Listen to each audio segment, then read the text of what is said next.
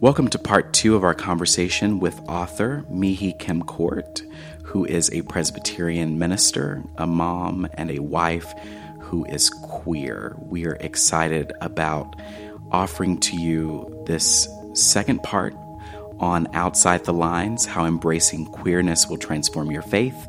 And I hope that you enjoy this episode and enjoy the second part of this conversation. So what what are what are some other when it comes to kind of if you want to call it relationship with God, uh, for lack of a better term, what are some queer possibilities for how that might look beyond um, kind of a heteronormative framework and narrative? Yeah, that's really good.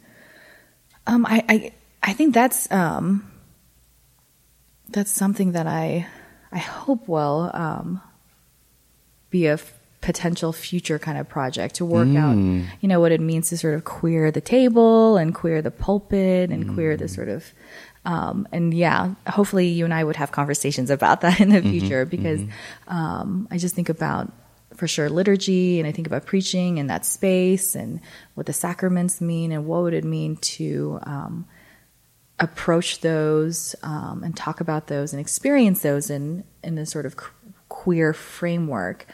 Um, and so, but to embody that, um, I think for me, it's meant um, more freedom about how I interact with and connect with who God is. Mm. Um, so less so um, like a checklist of things that need to be done to just kind of you know, this is how you keep a marriage sustained. Mm-hmm. Um, this is how you keep your faith um, uh, going uh, with this list of, um, which I think a lot of us grew up with. And I think they're still useful to a certain degree. Um, mm-hmm. You know, Bible study and quiet times and meditation, mm-hmm. prayer, and those sort of things. Um, but what about the possibility of and, and, i know that people are already doing this you know and, and i think you know being in colorado is it's it's hard not to think about you know the possibility of being in creation and yeah. encountering god in that way um, and for that to be something that sustains and boosts your faith and mm-hmm. deepens your faith in a lot of ways um, but to even think about the ways that we interact with each other in community um, and so a different kind of vulnerability um, a different kind of approach to and understanding communication around boundaries. Mm. Um, and then to think about even just our church structures in some ways, you know.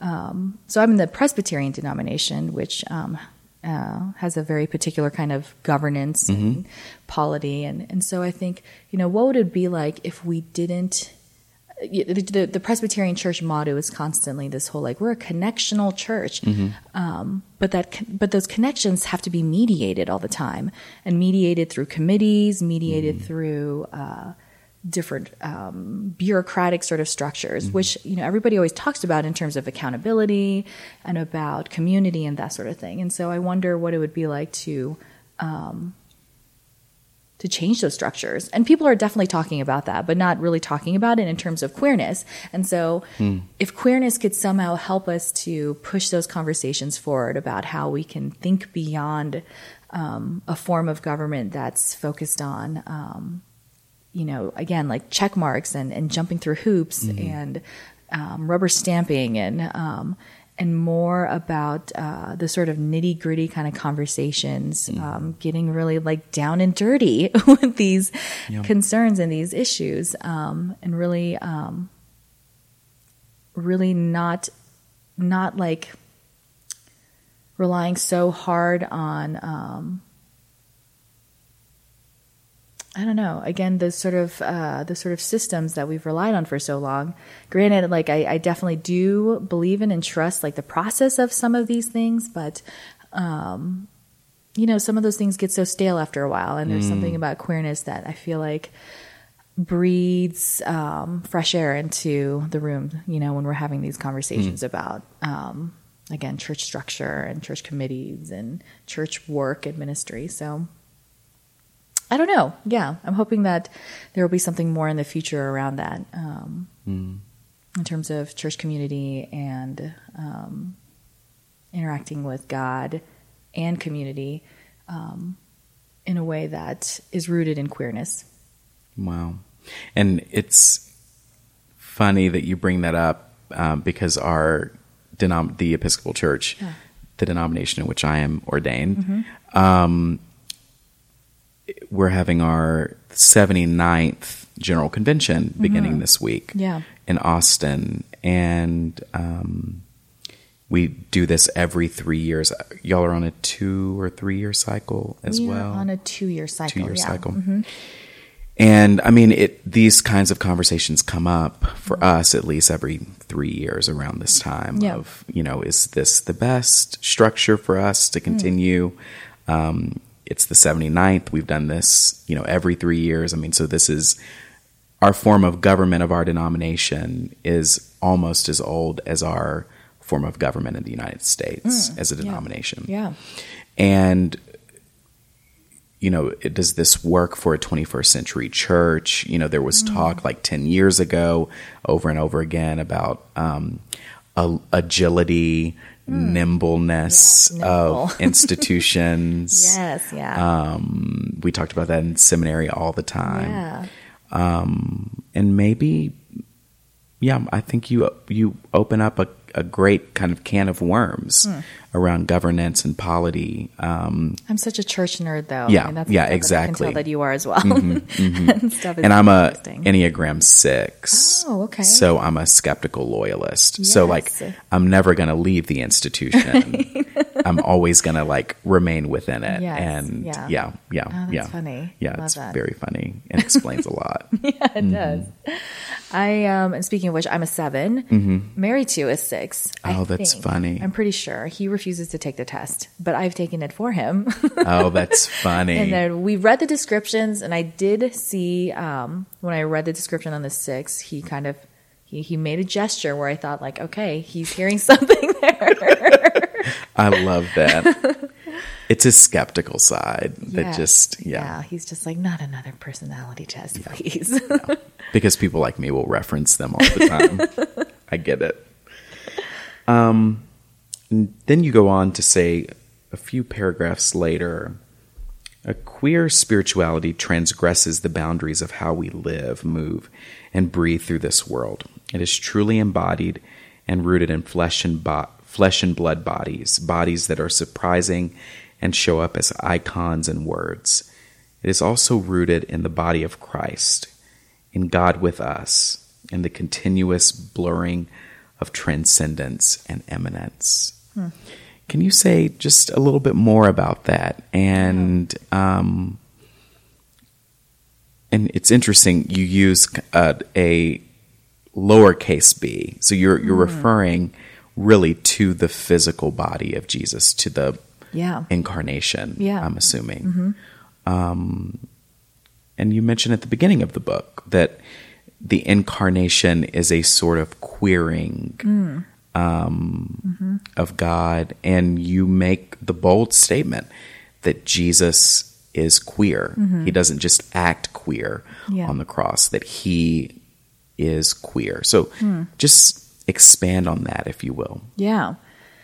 I think that um, there's something about the Christianity that, um, and and and I feel like I'm really just now kind of touching on this a little bit because of various um, writers and thinkers and teachers, but just thinking about even the origins of Christianity um, and talking about, um, you know, that that division, that sort of um, binaristic division between mind and body um, that division between flesh and spirit, um, and then all those sort of um, polar opposites that sort of frame everything um, that we understand and know and think about ourselves and about God. And I think that there's something super oppressive and restrictive about um, about thinking about our, ourselves in that way. Hmm. Um, and so I think about um, yeah, exactly as you said, that the incarnation of Christ, that there is something queer happening in that moment mm-hmm. and really intentional because it's God, divine, now in the flesh and it's messy and yucky and icky, you know, and mm. um, and not easily contained. Um, and so I, I feel like even the way that we've read, um, we've been taught to read the Bible, mm-hmm. that um, we even try to we try to point to the ways that Jesus interacts with people, and we say, "Oh, that's just Jesus being divine, Jesus being the Son of God," um, in terms of like I'm thinking about the story, and I talk about it in the book, the story of Jesus with the Syrophoenician woman. Mm-hmm. It's a super problematic story, and I think that sometimes and traditionally, and this is what I've grown up with too, hearing is that Jesus was being divine in that moment and everything he said and did was perfect. You know, they just sort of gloss this story that mm. way and just like, wait a second. there are a lot of really horrible kind of things that are happening and interesting things and really powerful things that are not necessarily happening because of Jesus, but because of this woman that's totally on the margins and like crouching underneath the table. Mm-hmm. Um, and the same thing with all the stories he does around um, uh, or he tells about uh, like the Good Samaritan is you know the one the most obvious one that comes off um, that's off the top of my head, and then the story of the woman at the well, um, mm. and so um, I think that he's just doing so much more around identity than we realize in terms of Son of God, Son of Man kind of stuff. Mm-hmm. Um, but in terms of stuff that's familiar to us culturally, um, you know, the way that he sort of plays around with um, and tries to trouble the waters around identity. So, you know, he's obviously a Jewish man interacting with a Samaritan woman. Mm-hmm. Um, I think I said Canaanite woman earlier. It's a Samaritan woman at the well. Um, and um, and they they very clearly identify themselves in that way, um, and yet they still interact and they still have this very um, interesting conversation about like a really theological and heady mm-hmm. conversation mm-hmm. about worship and about legitimacy and about um, purity and about the living water and about eternity. And so huge, huge uh, themes in that conversation. And we just kind of gloss it over like, um, oh, Jesus is being so wise and wonderful and offering, you know, this is an example of evangelism kind of mm-hmm. thing. And mm-hmm. it, it, feels like it just dilutes the whole, like, you know, no pun intended kind of thing. It dilutes the whole moment at the well mm-hmm. with this woman who kind of pushes back. Um, mm. And so I think that that queerness for me emerges not just in the body of Jesus and in mm. the stories of Jesus, but in the people around him and the people mm. who he interacts with. Um, and that they allow for his queerness to emerge. Um, they're the ones that even um, help him, you know, find the trajectory he was supposed to be on for ministry and, and the mission. Um, and and I love that. Yeah, I don't know. Mm-hmm. I just really love that, and I'm totally moved by that. So I, um, I think there's just something helpful and wonderful about queerness, and um, and I want to be careful to not um, domesticate it and not to dilute it. Um, I had some Twitter conversations and some other conversations on social media with other folks um, who, you know, who have very specific definitions of queerness, um, and I, I, I don't know. I just, I guess, I think about um, the message of the Bible being about liberation. Mm-hmm. That that is always going to be the expression of redemption and grace. And to me, that is queer. Um, and that is a queering of the realities that we're in. Hmm. Um, and so the systems and the structures, the principalities and the powers that that those those things will be overturned um, when that kingdom is fully realized um, on this planet or in this reality. Um, now I'm starting to sound apocalyptic or something. Good. Um, and I think that that is that is going to be necessarily queer um, because it's going to be about love. It's mm-hmm. not going to be done by the sword or by, mm-hmm. by war necessarily, but it's going to be um, through the work of a radical kind of love. Um, mm. And so that's, I mean, you know, that's like black liberation theology and mm. that's um, feminist theology for, for sure. And, um, you know, that's not something that I think is just, um, uh, found only in or you know solely in queerness and queer theology but mm. i think anything that that tends toward that there's something about god's kingdom in that and that's what draws me forward and compels me to to keep on pushing forward with this kind of language and this project mm-hmm. um, you know, if someone comes out with a book that totally uh, destroys my argument, then it'll be fine because I still know that I have my salvation and I'm okay. Exactly. But uh, yeah, yeah, I'm hoping that um, something like this will um, not just make queerness accessible, because I don't think that that's the point of queerness, really. Um, I think it's expansive. I think it's generous, generous and capacious and, and hopeful, um, but hopeful not in the sense of like, like you know, rainbows and um, Yeah. flowers, but a hope that helps root us in our humanity um, in the midst of the darkness and um, and the struggles that we feel and experience every day. Um, wow. so I need to I need to work that out a little bit more. I think. But Mhm. I'm also um, an ENFP. I just spilled coffee all over. Oh no. Sorry about that. That's, I just stopped thinking about what I had in my hand. Oh, it's okay. That means it's a good conversation. we'll get that. Um, This was a book I was going to give to you. Oh, though. no. Now Well, I it- spilled coffee all over it. specially soiled. No, it's perfect. terrible. It's a queer book now. Yeah. Oh, that's great. Um, yeah, so I'm ever optimistic, and um, and I guess that's a seven too, though, right? You know, like I can't deal with. I mean, it, maybe that's not always the best part of being a, a seven, but um, I want to put a good spin on everything and find the good and the positive, and um, uh, be as optimistic as I can about everything, even as I'm maybe dying on the inside, depending on what's going on in the world yeah.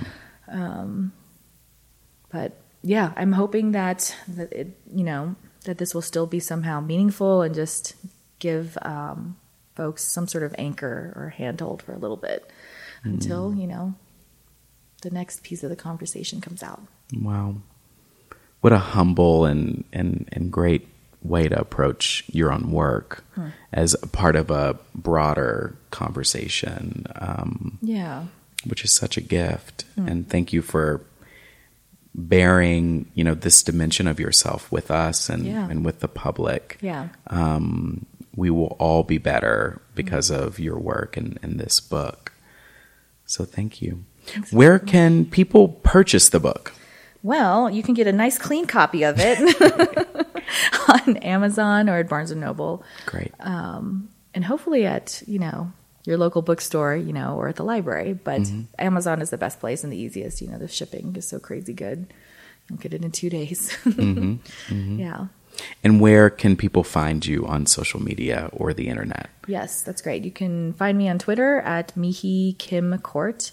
And then on instagram um, where i feel like you know there's always like the different ways we sort of express ourselves mm-hmm. and represent mm-hmm. ourselves. So probably instagram is more fun because then you see all the pictures of the kids and my mm-hmm. husband and what i'm eating and mostly like what our house looks like which is always a shit show and a wreck. Oh, that's funny. yeah that's great. I'm sorry i just cursed. I don't know if that's allowed. It's an Episcopal podcast. They'll get over it. um, And then uh, my website is finally back up. It was down because I forgot to re-register the domain. Oh, that's It funny. Mm-hmm. took like a few weeks to get that figured out, but Mihee Kim-Kort, so it's all just my name. It's pretty easy to find. Wonderful. Yeah. Well, thank you for being with us today. And I look forward to kind of following the book and seeing how all of this unfolds for you. Yeah. Thanks so much. I love being here too. Good. Um, have you seen Pose on FX at all? No. So it's this new show that just came out Yeah. um, in June Yeah. on FX about uh, the ball scene in New York in 1987. In Specifically. 1987. and it's a little kind of a play off of Paris is Burning, oh, yes. the 1990 documentary. Fantastic. And kind of this whole weekend, I've been watching it and catching up. Hmm. And it real I mean the the mo- the show really resonates with Hmm. your work on queerness, Oh. Yeah. on you know the ball scene, ball culture, Yeah. drag race, drag culture Yeah. as a subculture even within what some would consider the subculture of being LGBTQ. Um and how it, it's it's just this deep sense of resilience and boldness, hmm. you know, that kind of underlies Yeah. and undergirds these people's lives as sex workers, Right. as drag queens, as transgender people Hmm. before we even had the word transgender Right, right. Um, hmm. the AIDS crisis of that time. I mean, just it it's it does such a great job of embodying that, and it's really made me kind of it's brought anew and afresh to me kind of the urgency Hmm. of connecting kind of queerness and the gospel Hmm. that it's not these aren't two separate things Yeah. as as you make i mean you make the argument in your book it's Yeah. not two separate things Yeah. it's it's really the way that jesus was in the world yeah. um, yeah. and it's why the whole kind of early Jesus movement itself could have been defined as queer. I mean, Hmm. Yeah. Hmm. it it set fire at the margins Yes, of yeah. Hmm. society, um, and it was these marginalized people who were then retelling this Jesus story Yeah. and this Jesus event. Um, I love that. I think that embodying, like what you said, embodying that resistance and that creativity and that just that life, uh, you know, that life overflowing, even before there were labels or Exactly. theories around it. I think that that is, um, that's so beautiful. I really love that. Mm-hmm. Yeah. Okay, I'll check it out. yeah, good Okay. pose on FX, Yes. and we are not being paid to say that right now. so. I will watch it. Yes, for sure. Well, thank you for being a part of Mile High Theology today. thanks. and to our listeners, thank you for being great listeners and listening to Mihee's wonderful explanation of her book and her journey to writing.